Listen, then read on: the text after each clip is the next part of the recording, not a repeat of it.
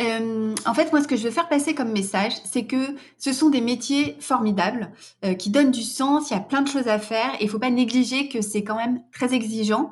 Et en tout cas, je pense que euh, les, les jolis parcours, les jolies carrières de demain, c'est vraiment là qu'on va les trouver.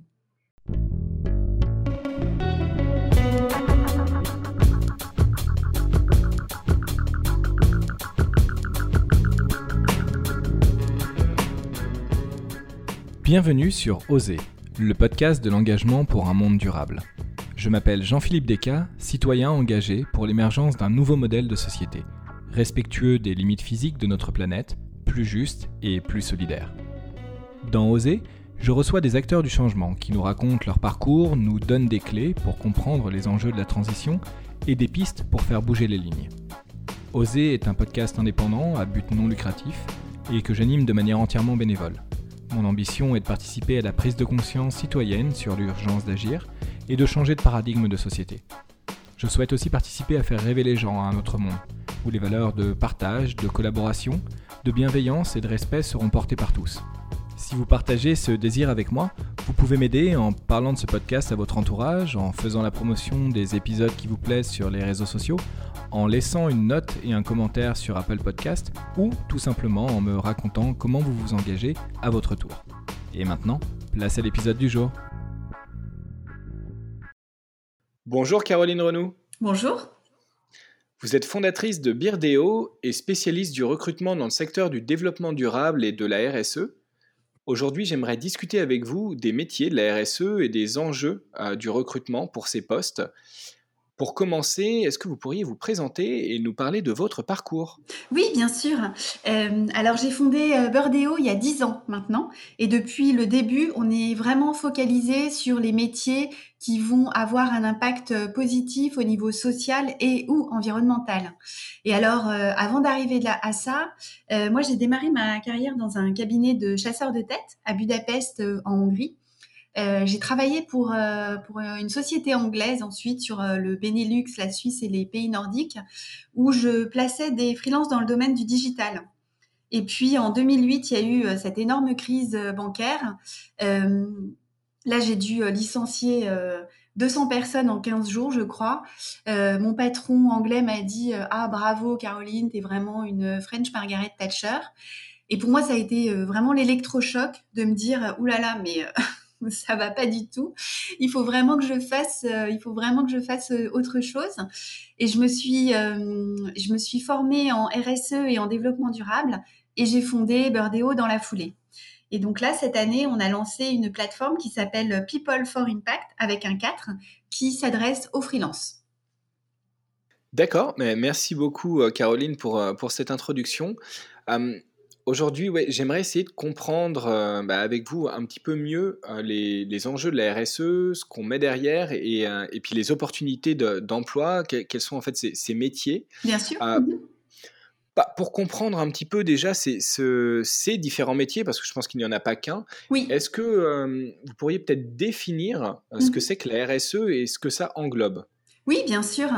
Euh, alors, euh, il y a une dizaine d'années, les Nations Unies, donc euh, l'ensemble des pays de la planète, se sont mis d'accord sur 17 objectifs qu'on appelle de développement durable pour faire en sorte que la, la, planète reste vivable et agréable pour l'ensemble des habitants.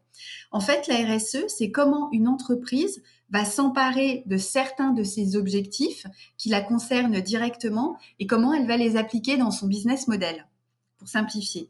Après, il y a deux façons d'aborder euh, la RSE. Il y a des entreprises qui vont plus le prendre sous l'angle réglementaire, enfin, ce qui est déjà une chose. Hein. Et puis, il y a des entreprises qui cherchent vraiment à aller plus loin, euh, à l'intégrer complètement dans leur business model et dans leur statut. C'est ce qu'on va appeler, par exemple, les sociétés à mission ou les sociétés qui sont labellisées Bicorp. Et alors, vous parlez des euh, obligations réglementaires. Qu'est-ce que c'est que les obligations réglementaires en France? Ouh là là, il y en a un certain nombre. ah oui, d'accord, ok. oui, en fait, pour, pour vous faire un petit historique, euh, les, premiers, euh, les premières directions développement durable sont apparues en 2004, puisqu'en 2004, les entreprises qui étaient cotées en bourse devaient faire ce qu'on appelle un rapport développement durable, donc euh, dire au niveau social et environnemental ce qu'elles faisaient et où elles en étaient. Et puis, bah, petit à petit, il y a de la législation qui s'est rajoutée dessus.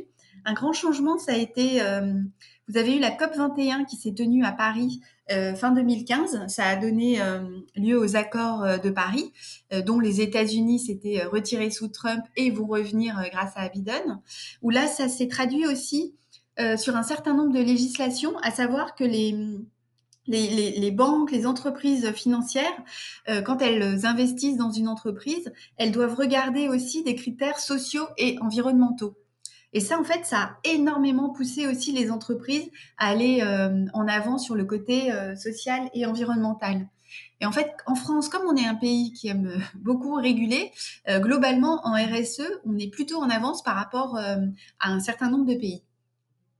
D'accord. Et donc, c'est en fait une obligation de reporting des entreprises et qui est mise à disposition des investisseurs, c'est ça? Exactement, tout à fait. Alors, c'est à disposition du grand public euh, aussi, hein, euh, notamment les, grandes entreprises sont obligées de le faire. Et sinon, les investisseurs ont effectivement accès à ces données, ce qui leur permet de faire des choix en fonction de critères sociaux et environnementaux également. D'accord. Et hum, généralement, les, règles ou les valeurs de, RSE des entreprises, qu'elles choisissent, si, euh, je crois, elles sont basées sur ces objectifs développement durable de, l'ONU. C'est à partir de là qu'elles déterminent en fait les, valeurs sur lesquelles elles veulent se positionner? Alors, euh, en fait, le, le, le, cadre des objectifs euh, de développement durable de l'ONU, ça, ça, a permis de mettre un peu de l'ordre là-dedans. Mais je vais vous donner un exemple. une banque. Euh, une banque, si, euh, si elle vous dit, bah, écoutez, euh, nous, on n'imprime plus, nos éclairages, on a fait en sorte qu'on consomme moins d'énergie, etc. Bon, c'est bien, certes, mais là où une banque aujourd'hui a vraiment un impact soit très positif, soit très négatif, ça va être dans les projets qu'elle finance et les crédits qu'elle propose aussi aux consommateurs. Les projets qu'elle finance, à savoir si elle finance des énergies renouvelables ou alors euh, des, industries euh, très polluantes et euh, les crédits aux consommateurs si elles les accompagnent correctement pour pas faire en sorte qu'ils se retrouvent surendettés. Donc une banque, les ODD, ça va lui permettre de, choisir vraiment des, objectifs qui sont au cœur de son activité et pas juste un peu de tarte à la crème sur le, le, fait de pas trop imprimer. Même si ça c'est important aussi, hein, mais c'est vraiment minoritaire par rapport à tout le reste. D'accord. Et, alors, juste pour revenir aussi sur la question des, accords de Paris, mmh donc, à partir des accords de Paris, on, s'est mis pour objectif euh, de ne pas dépasser les 2 degrés à, la fin du siècle. Oui. et au-delà des, euh, des, objectifs réglementaires, enfin on va dire, ou pardon, des régulations au niveau du reporting qui contraignent les entreprises euh, au niveau de, de la RSE, est-ce qu'il y a d'autres réglementations ou d'autres règles à respecter en accord avec euh, ces objectifs de 2 degrés qui sont rentrés en vigueur ou qui vont rentrer en vigueur? Ou alors là, on rentre dans des choses très complexes parce que ça dépend aussi beaucoup des, euh, du, nombre, euh, ça dépend aussi beaucoup du chiffre d'affaires des entreprises, du nombre de salariés et, et, des, et des industries. C'est-à-dire que si vous prenez des, des, pétroliers, par exemple, ils ont un nombre de réglementations euh, bien plus contraignantes euh, qu'une euh, petite entreprise dans le B2B. Mais je peux vous donner un autre exemple de réglementation qui, qui est assez intéressant. c'est au niveau, c'est ce qu'on appelle le devoir de vigilance. C'est-à-dire qu'aujourd'hui, une entreprise qui fait sous-traiter, qui sous-traite énormément de choses au Bangladesh ou en Chine, si les droits de l'homme ne sont pas respectés chez ses sous-traitants, euh, elle peut, euh, elle en est elle-même responsable et on peut la poursuivre juridiquement pour ça. Donc ça, ça force aussi vraiment les, c'est beaucoup des grandes entreprises, hein, mais qui fonctionnent, euh, fonctionnent beaucoup avec l'Asie, avec l'Afrique, de vraiment faire en sorte de, valider que leurs fournisseurs ne font pas n'importe quoi au niveau des droits de l'homme. D'accord. Et du coup, là, à, vous entendre et à, discuter, on a l'impression que c'est quand même très compliqué, hein, ce, milieu de la RSE, qu'il faut presque être un juriste pour comprendre, avoir un peu tous les tenants et aboutissants. Euh, du coup, les gens qui travaillent euh, en RSE dans, les entreprises, c'est quoi comme type de profil? C'est plutôt des, gens qui viennent avec un, parcours juridique, justement ou? Alors, euh, effectivement, je pense que ce qui a vraiment de formidable dans la RSE, c'est que ça donne du sens à ce qu'on fait. Et moi, j'ai, la plupart des candidats qui s'adressent à nous, c'est parce que ils ont envie euh, à la fois de travailler en entreprise, mais aussi de donner du sens à ce qu'ils, à ce qu'ils font. Donc, avoir les valeurs, je dirais, c'est, vraiment, euh, vraiment la base. C'est la base, mais ça suffit pas. Euh, comme je dis souvent pour caricaturer, il suffit pas de manger bio et de faire du, vélo euh, pour être capable de faire de la RSE. Après, il faut avoir la bonne attitude, c'est-à-dire que il suffit pas d'être bêtement militant. Il faut être capable de démontrer la valeur ajoutée que ça va apporter. Et puis, effectivement, il faut avoir un, certain nombre de connaissances. Il faut avoir une excellente culture générale de, de, la RSE. il faut être capable d'embarquer les gens, de conduire le changement. On peut pas être expert de tout. donc, effectivement, on a parfois des juristes, mais on a aussi des ingénieurs on a des gens qui viennent plus euh, du marketing. Euh, chaque spécialité a une utilité, mais il faut effectivement avoir une excellente culture générale.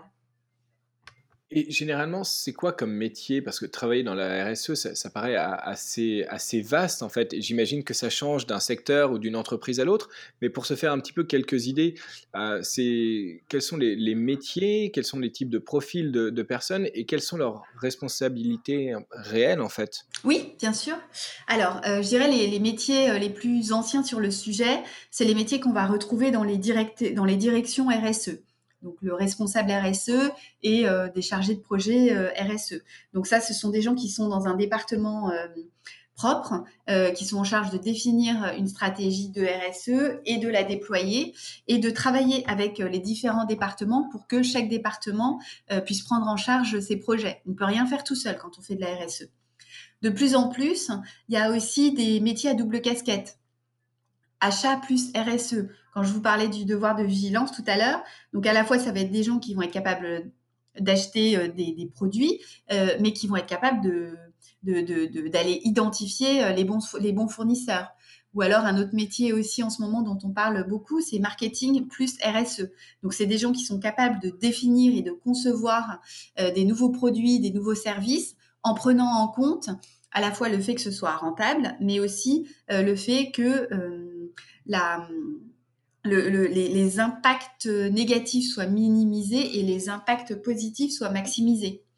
Euh, dans le secteur de la finance, il y a énormément euh, d'offres d'emploi aussi. On va chercher euh, ce qu'on appelle des, des analystes extra-financiers, donc des gens qui sont capables de regarder les critères environnement et sociaux d'une entreprise. Euh, après, euh, de plus en plus euh, dans les associations, les fondations, on va chercher des gens qui ont cette qui ont cette culture entreprise pour faire des partenariats et avancer ensemble sur des sujets. Et puis après, il y a tout ce réservoir dont je vous parlais au début, les entreprises à mission, les entreprises Bicorp. Donc ce sont des entreprises qui ont dans leur statut l'objectif de faire du profit et d'avoir un impact positif euh, et de poursuivre une mission. Donc là, on retrouve des métiers euh, classiques, marketing, achat, vente, finance. Mais pour ces entreprises, c'est important d'avoir des gens qui ont cette culture générale euh, dont je vous parlais, qui portent les valeurs et qui ont la bonne posture. Donc vraiment, il y a de plus en plus d'opportunités aujourd'hui sur ces métiers. D'accord, alors c'est drôle, en fait, ça me fait un petit peu penser au début du digital, euh, où euh, au départ, dans les entreprises, on crée un département digital, et en fait, on se rend compte que finalement, il faut l'intégrer à tous les départements, à tous les niveaux de l'entreprise.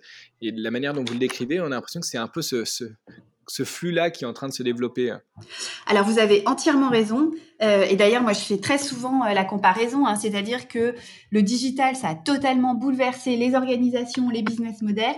C'est ce qui se passe aussi, euh, c'est ce qui se passe aussi avec la RSE. C'est en train de tout bouleverser.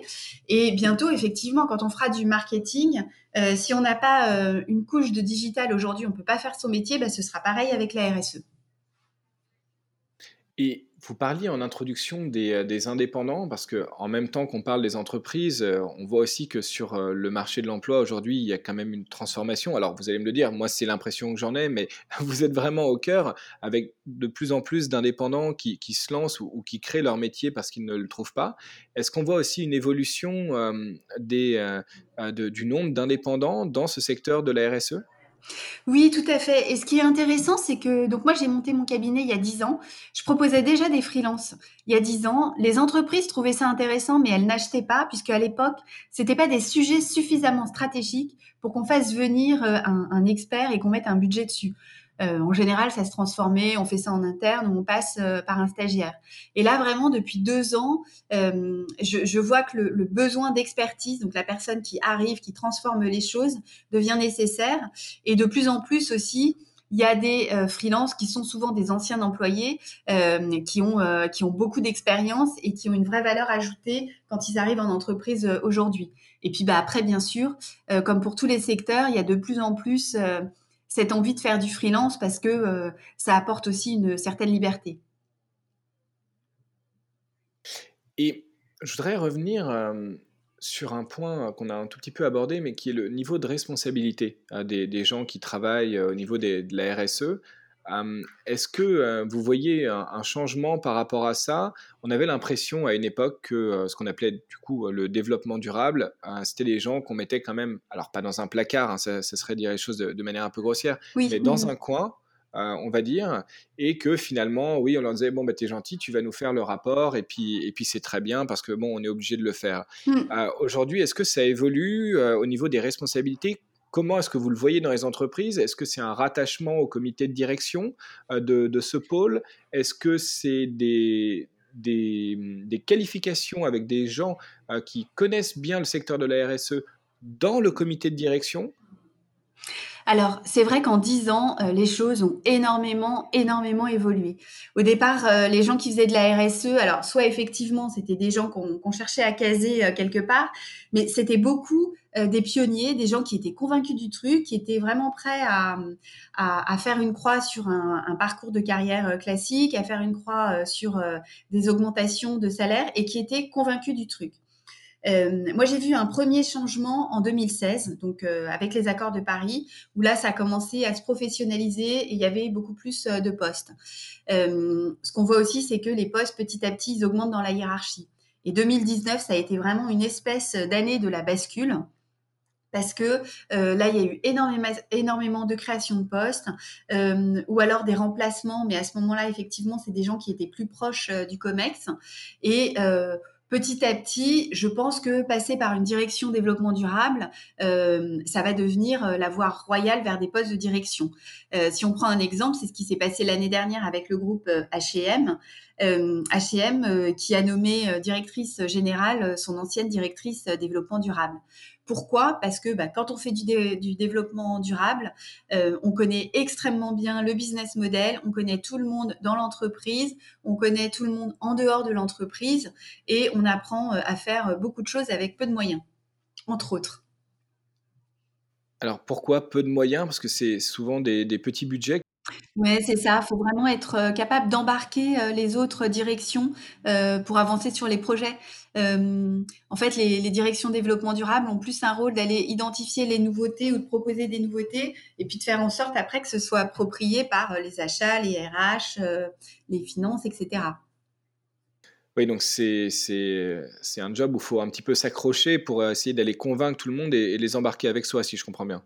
Alors nous, les soft skills, à chaque fois qu'on va chercher dans ces jobs, c'est euh, ténacité, conviction, euh, humilité.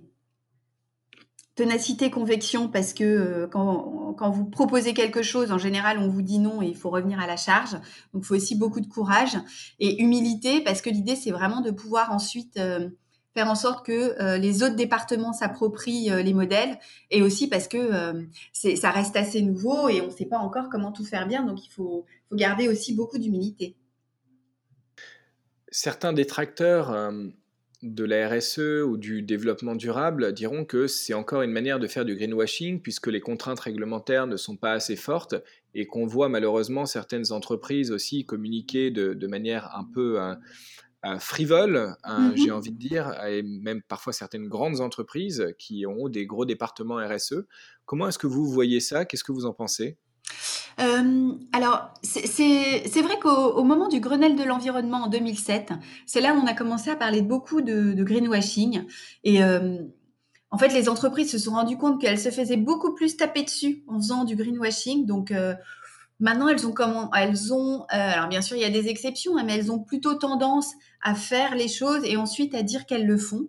Euh, il y a même, euh, par exemple, beaucoup d'entreprises dans le secteur du luxe qui font des choses formidables et qui préfèrent ne pas trop en parler parce que sinon elles savent très bien qu'elles vont se faire taper dessus sur d'autres choses. Et d'ailleurs, vous verrez qu'en général, si les entreprises qui se font le plus critiquer dans leur démarche, c'est celles qui en font le plus puisqu'elles font aussi des choses très bien dont elles parlent. Euh, après aujourd'hui où il peut y avoir euh, un peu de greenwashing entre guillemets et puis les choses vont se régulariser, c'est qu'on parle beaucoup de raison d'être. Euh, c'est-à-dire à quoi sert une entreprise? C'est un concept nouveau, donc il y a beaucoup d'entreprises qui, qui en rajoutent, etc. Bon, au moins, ce que ça veut dire, c'est que ça intéresse et puis bah, petit à petit, ça va, ça, ça, ça va se, ça, va se régulariser. Mais même s'il y a du greenwashing, vous savez, ça, avec les réseaux sociaux aujourd'hui, ça reste difficile de raconter n'importe quoi sans se faire taper dessus.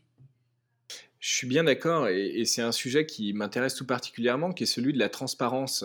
Euh, à titre personnel, je suis convaincu qu'aujourd'hui, on ne peut pas ne pas être transparent, tout simplement parce que bah, on trouve toujours en fait euh, les choses qui sont, euh, qui sont cachées. Euh, enfin, je veux dire, les, choses ont, tellement évolué, tellement les réseaux sociaux, on a tellement accès à l'information que c'est très difficile de le faire, et pas seulement au niveau des entreprises, au niveau du politique et, autres. et vous, est-ce que vous voyez une évolution dans les entreprises, au niveau des comités de direction, de ce rapport à la transparence? Ah bah, de toute façon, euh, c'est le sens de l'histoire, entre guillemets. Hein. Euh, c'est-à-dire que euh, le fait de demander des rapports développement durable, c'est demander une forme de transparence. Je vous parlais du devoir de vigilance. Aujourd'hui, une entreprise dont le siège est basé à Paris est responsable d'un sous-sous-sous-sous-fournisseur basé au fin fond du Bangladesh. ça, force forcément euh, à une forme de transparence. Donc c'est, je pense que c'est plutôt, je pense que c'est plutôt le sens de l'histoire, oui, tout à fait. Et euh, pour continuer un petit peu sur, sur ce côté euh, pas, controversé, on, va dire, que, qu'on peut avoir parfois, il y a finalement une actualité euh, récente avec euh, Danone mmh euh, qui nous montre que même parfois quand on a un dirigeant qui est extrêmement investi et qui communique et qui veut vraiment changer les choses dans, l'entreprise, eh ben, malheureusement la, loi du, marché nous rappelle que, que bah, c'est pas toujours comme ça que ça se passe. est-ce que, est-ce que vous, vous, voyez que c'est une contrainte de plus Est-ce que c'est un modèle encore à faire changer pour les entreprises? Alors, ce qu'il ne faut pas oublier, euh, c'est que euh, une entreprise euh, qui cherche à avoir un impact social et environnemental positif, c'est avant tout une entreprise. Donc de toute façon, il faut qu'elle soit, il faut qu'elle soit rentable et il faut qu'elle fonctionne le mieux possible. Donc une entreprise, euh, une entreprise qui a besoin de se séparer euh, de personnel euh, parce que elle est plus rentable, c'est normal de le faire puisque c'est pas c'est pas une ONG. Donc après ça va être la façon dont c'est fait, bien évidemment.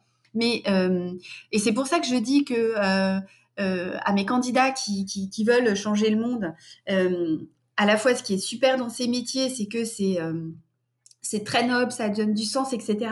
Mais c'est extrêmement exigeant. C'est beaucoup plus dur qu'être euh, une entreprise euh, classique. Certes, euh, à moyen terme, je suis convaincue que les entreprises qui ne respectent pas la biodiversité, etc., ne vont pas survivre.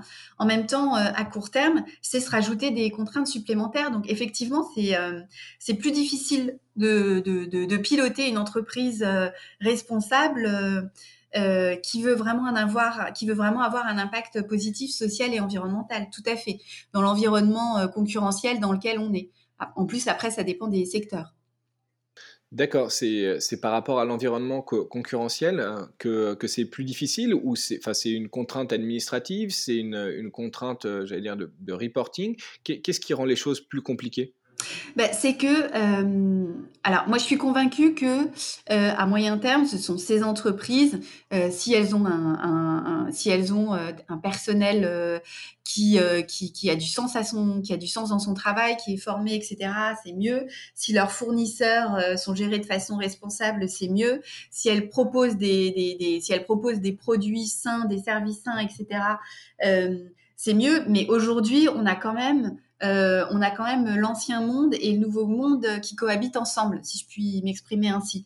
Euh, ce qui fait que euh, on, se, rajoute parfois quand même quelques contraintes en se disant bah, je, passe par ces fournisseurs, je les paye davantage, mais du coup ça fait baisser la rentabilité générale aussi. Et il y a beaucoup d'entreprises qui le font, mais par rapport aux concurrents, forcément, c'est se rajouter des contraintes supplémentaires. Et justement, par rapport à cette cohabitation des, deux mondes, j'aime bien aussi cette métaphore. Est-ce que, euh, est que participer à l'ancien monde, euh, même en essayant de changer les choses de l'intérieur, c'est pas finalement bah, continuer à nous amener dans le mur, sachant qu'il nous reste très peu de temps pour faire évoluer les choses? Est-ce qu'il ne vaut pas mieux justement essayer de faire évoluer les choses de l'extérieur en créant par exemple une nouvelle entreprise, un autre modèle? Qu'est-ce que vous en pensez? Alors, je pense qu'après, euh, c'est des questions euh, voilà, de, de croyances, euh, enfin de, de croyances personnelles. Euh, moi, je, je, je, pense que les, les, les, petites entreprises, les nouvelles entreprises qui se créent, euh, bon, ce qui est formidable, c'est qu'elles peuvent... Euh, c'est qu'elles peuvent vraiment bousculer les choses et faire avancer tout le monde et on a besoin d'elles.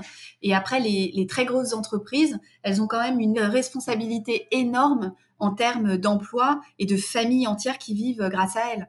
Euh, typiquement, on parlait de, Danone tout à l'heure. Euh, si Danone euh, euh, se dit, bah, je vais, je vais, je vais disparaître euh, parce que euh, comme ça, ce, ce, sera mieux pour la planète. Je ne sais pas si vous imaginez l'impact que ça a dans le monde parce qu'il y a tous les fournisseurs aussi qui, qui, vivent de Danone. Donc, je, je pense que c'est ça fait partie de la complexité des, des choses, c'est-à-dire que, euh, et c'est pour ça que le développement durable, c'est complexe, c'est que quand on touche à quelque chose, bah, c'est comme l'aile d'un papillon, c'est que euh, il peut y avoir plein de conséquences derrière. Il faut vraiment, euh, avec beaucoup d'humilité, essayer de, essayer d'identifier toutes les conséquences positives et négatives qu'on peut faire. Oui, tout à fait. Ben, moi, je le vois bien dans le sud-ouest de la France en ce moment avec Airbus, puisque, puisque toute la région est effectivement touchée euh, par, par les, les, problèmes du, euh, du, secteur aéronautique.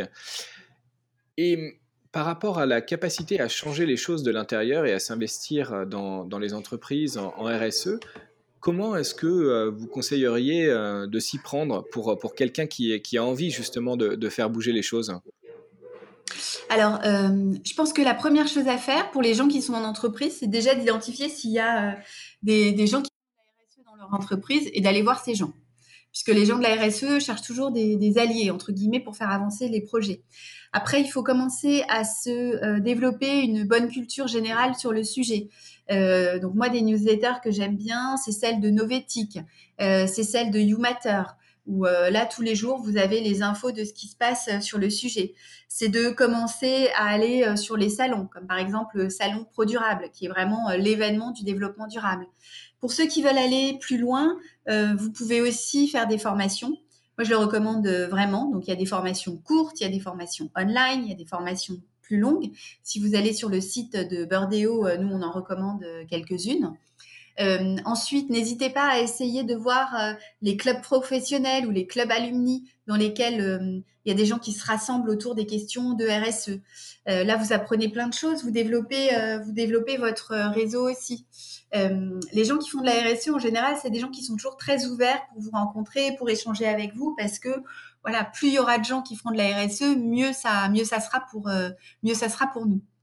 Et puis, euh, bien sûr, après, faut bien vous appuyer sur votre euh, parcours initial ou votre euh, ou, votre première partie de carrière. Si vous êtes acheteur, par exemple, c'est comment mettre de la RSE dans les achats que je fais. c'est là où vous pouvez vraiment avoir une pertinence hyper intéressante. D'accord, donc essayer d'associer une formation en plus de son bagage existant euh, pour transformer euh, son métier, en fait. C'est plus ça la solution plutôt que d'essayer de, de, changer complètement. Moi, c'est ce que c'est ce que je recommande. Euh, tout changer d'un coup, c'est difficile. Alors, il y en a qui l'ont fait et, et, c'est très bien. Mais en tout cas, ne, pas oublier ce qu'on a fait avant, c'est important. Et est-ce qu'il y a des secteurs en particulier aujourd'hui où on voit bah, un développement euh, euh, plus fort des, euh, métiers RSE, ou en tout cas une demande, on va dire, peut-être des compétences RSE, au-delà du métier RSE, des compétences RSE dans, dans les métiers de ce secteur? Oui, alors il y a le secteur de la, de la finance qui est vraiment en train de bouleverser les choses.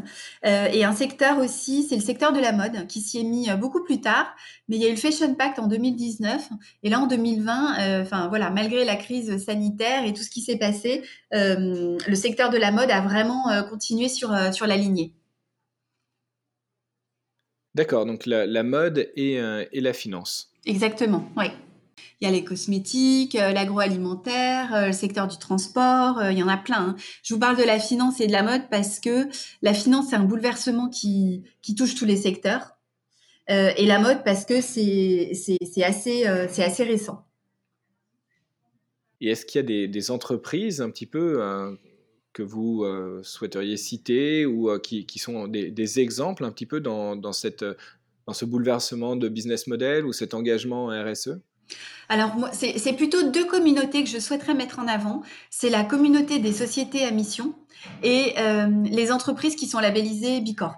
Donc, la communauté des sociétés à mission, c'est une association française. donc, ce sont toutes les entreprises qui inscrivent dans leur statut qu'elles poursuivent une, une mission d'ordre social ou environnemental. Et euh, Bicorp, donc ça c'est un label international euh, qui rassemble toutes les entreprises euh, qui se sont engagées au niveau social et environnemental sur un certain nombre de choses qui leur a rapporté suffisamment de points pour être labellisées. Et là, c'est vraiment source, voilà, pour moi, c'est très inspirant. il y a à la fois des petites entreprises, mais de plus en plus, il y en a des très grandes. D'accord. Pour les indépendants, euh, alors personnellement, j'ai euh, reçu dans le podcast euh, beaucoup d'indépendants au niveau du, parcours de vie et qui sont engagés au départ via des associations comme la Fresque du Climat ou les Shifters et qui, se sont formés sur, sur ces questions et qui aujourd'hui essaient d'accompagner, de, de, solliciter les entreprises pour les faire évoluer de l'intérieur via, via justement de la formation. Qu'est-ce que euh, vous leur conseilleriez? Euh, quels, sont les bons interlocuteurs à, avoir? Comment s'engager à ce niveau-là?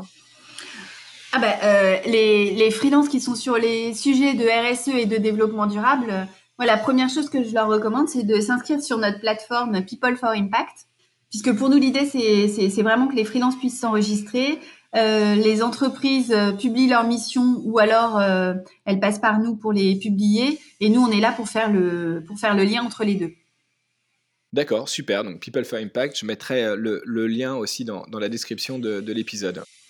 Et pour finir cet entretien, Caroline, est-ce qu'il y a des conseils ou un message en particulier que vous aimeriez faire passer? Euh, en fait, moi, ce que je veux faire passer comme message, c'est que ce sont des métiers formidables euh, qui donnent du sens. Il y a plein de choses à faire et il faut pas négliger que c'est quand même très exigeant. Et en tout cas, je pense que euh, les, les jolis parcours, les jolies carrières de demain, c'est vraiment là qu'on va les trouver. D'accord, bah super. Bah merci beaucoup euh, Caroline pour euh, toutes ces informations et cet éclairage sur les métiers de la RSE. Et puis bah, bravo pour euh, Burdeo et, votre engagement et aider justement à, pousser ces, ces emplois. et puis je vous souhaite de bonnes fêtes et je vous dis à bientôt. Merci, vous aussi. À bientôt. Au revoir.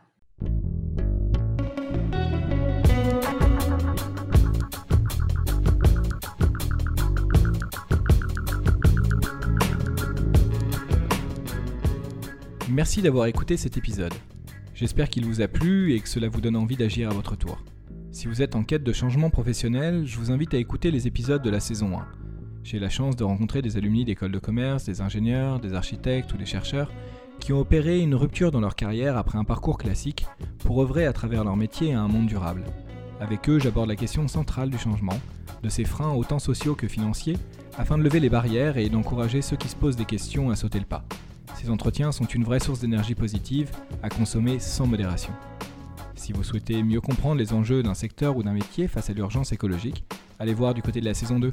Je donne la parole à des professionnels qui nous expliquent à travers leur prisme comment ils voient leur métier, ce qu'il faut changer, pourquoi et comment, afin de tenir les accords de Paris et limiter le réchauffement climatique à 2 degrés d'ici la fin du siècle. Si vous êtes perdu, allez voir du côté des associations comme la Fresque du Climat ou les Shifters. Vous y trouverez d'autres personnes qui, comme vous, veulent agir, mais ne savent pas forcément par où commencer. C'est toujours bon d'être épaulé dans ces moments. A bientôt pour un prochain épisode et d'ici là, osez